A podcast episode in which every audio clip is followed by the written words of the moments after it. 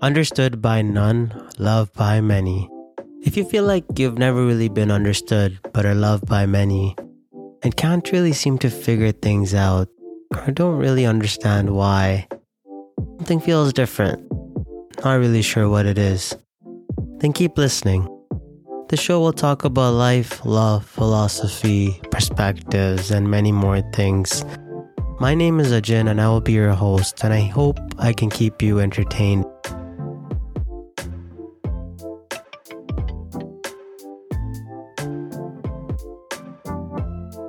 Welcome back, everyone. Welcome to Understood by None, Loved by Many. I was thinking, I was thinking of what I could talk about for the first episode. I feel like there's an itch inside of me to discuss something, and I feel like I want to say something that is useful to people, not just anything. But then again, I feel like a lot of things have already been said, and I'm pretty sure it's really difficult to find something completely new to say. So I just want to put a disclaimer out there that this is nothing new, but I'm just going to give my spin on it. I was thinking of what's the best thing to talk about. Is there really such a thing as the best thing? I don't know.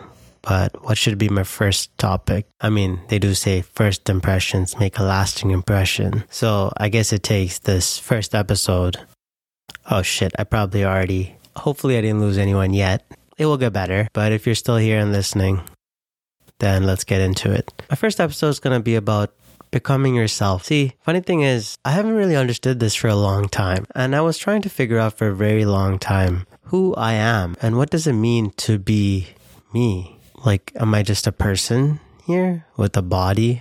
Is there something called a soul that's inside of me? I don't know. I just couldn't figure it out. And I think from a younger age, I had this complexity of trying to understand who I am, what my purpose is. And there will be so much waves. It'll just be like this wave of ups and downs. Some days you'll feel great.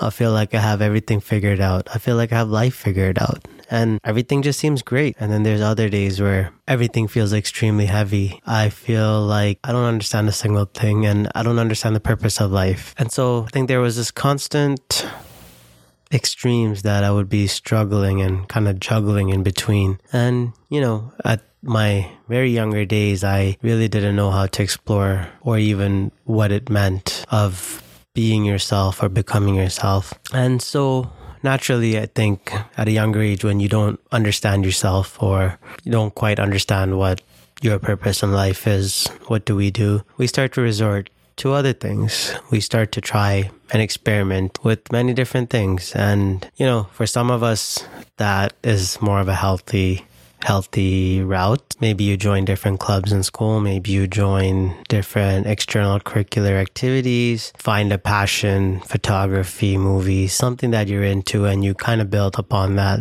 And for me, it didn't exactly go like that. I turned more to smoking weed and drinking alcohol. And I think at a younger age, uh, when you start doing that, you don't quite understand yourself. And quite frankly, probably don't even understand the full effects of alcohol or drugs. I mean, whatever effects it really has on us. And so when it gives you that feeling, we all know that feeling, the feeling that when you're not in reality and, you know, whatever feeling it gives to you because it, ideally it gives everyone different feelings and for people that feel like it gives such a great feeling you know the one that you're separated from reality over time, you learn that it really doesn't do anything for you. All it does is provides a temporary escape. And, you know, eventually I, I understood that it doesn't serve me any purpose. It didn't even help me figure out who I am. You know, you have this idea that when you do drugs, it could take you to this, you know, self discovery path, but it doesn't do that. So, what did I do next? I continued exploring without the substance abuse. Read a lot of self help books over time. At one point, self help books seemed like they were so great because, and they were at the time, definitely has helped me come forward a lot and learn different perspectives, different strategies, different methods. But eventually, self help books were also just an escape for me, at least. Felt like each time I read one book, each book had given me a set of strategies or a set of things to do to you know, find my purpose or a way to live, a guide to live. But the problem is when you switch from one book to the next, well, there are two ideas I have here. One is it felt different because sometimes you get different ideas. So it's like you read one book, it tells you to do one set of things, whereas you read another book, it tells you another set of things. But then at the same time, it felt like a lot of them had the same underlying message. So eventually, I stopped reading a lot of books. I turned to philosophy because I thought philosophy, it seemed like philosophers had a way of things, had a way of questioning things, and felt like I was able to connect because I loved questioning things and I loved to think about things, anything really. I like going into the depth, the questions, the thoughts, and more than what it is on the surface level. So I may still not have figured out entirely who I am because I feel like that can potentially be a lifelong process, and that's okay. But I've also learned that it doesn't make sense to just be myself because I'm constantly growing. My thoughts are constantly changing. My beliefs are constantly evolving. Everything about me is consistently changing. Of course, I get older every year, so my age is, of course, also going up. But apart from that, we don't think about it quite often and we don't notice it as often. Every year we get older, we have a birthday to recognize that we're now a year older, but we don't often recognize when our thoughts are changing or when our belief system change or values change. Any any of those things don't aren't noticed as a visual change. For example, if we if I went and got my hair colored or hair dyed, it's an explicit change. So I realized to say be yourself doesn't quite make sense to me because yourself is not a constant state of being. It makes more sense to me to say becoming yourself because we're consistently changing, we're consistently growing. But I do believe as we grow older, we're growing closer to becoming that self. And I'm not saying that it's ever going to come to a point where, you know, this is it. Now you're just you and you're never going to change. No matter how old you get, I always believe there's something to learn and there's still going to be change happening. So you're going to consistently work towards becoming yourself. But as you get older, things get a little bit less confusing. I think we start to take more clear stances on what our morals are, what our perspectives are, what our beliefs are, which in turn guides our life. And as we get older, we are consistently shaping the path of our lives. We get into a more narrower path for life.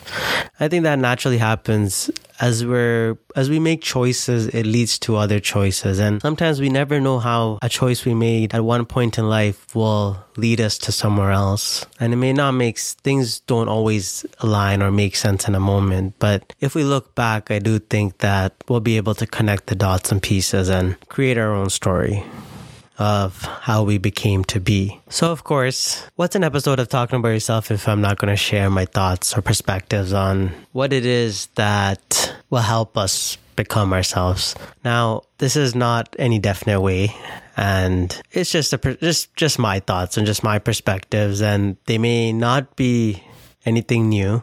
Maybe you've heard it a thousand times or you've heard it in a hundred different ways from a hundred different people, but I'm just going to put my spin on it. And if you like it, great. If you don't, for any reason, that's also okay. So, as I mentioned, becoming yourself is a process. And I think one of the first steps we should start doing is evaluating our morals and our perspectives and our beliefs that we have. Because the truth is, since a young age, since we're born, we have had many influences in our lives. I like to think of it like when you're born, you're born with a clean slate, but then you have life, you have your family, you have your friends, you have movies, TV shows, all of these external sources writing on that clean slate. And each time they write, on that clean slate, those thoughts, those ideas, those beliefs start to form our beliefs, our ideas, our thoughts.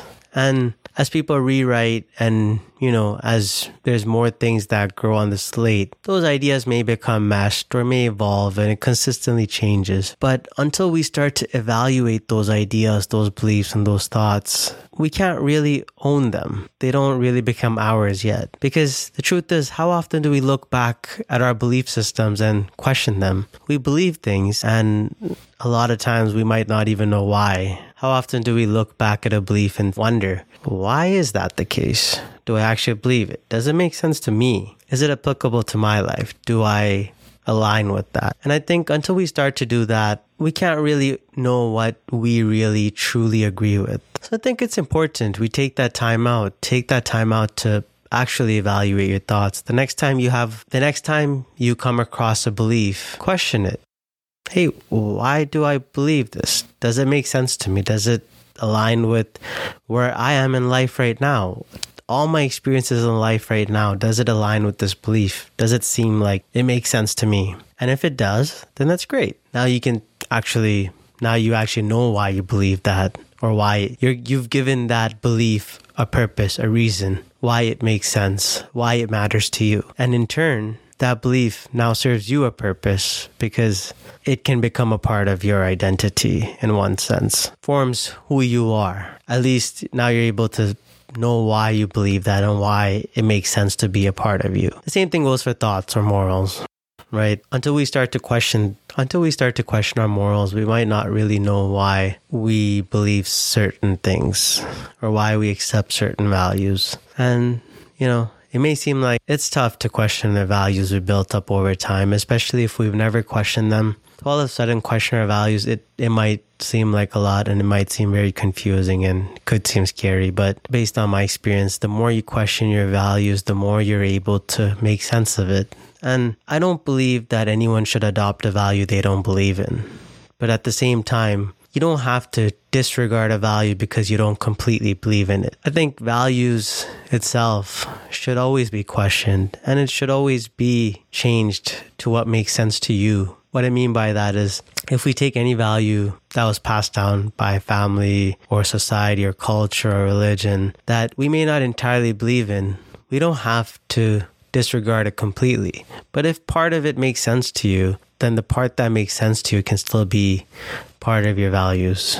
But you don't have to take the entire entirety of what is passed down to us. Next, failure. This this is an interesting topic because I think quite often in society there's this shame around failing. We don't want to be seen as a failure. I mean, in most societies, societies, I think we're pushed towards success. And if you live in a capitalistic society, you're taught that if you work hard and you're the best in your field, then you can pretty much achieve anything you want, which is great or good, or maybe neither. But the problem is we're put into an institution from a young age, and the institution is designed to build out people to go into different streams and different parts of society and become contributors in various areas. But the institution is built for people that can succeed on grades. Success in these schools are measured by the grades you get. And in turn, those grades determine what post secondary schools you go to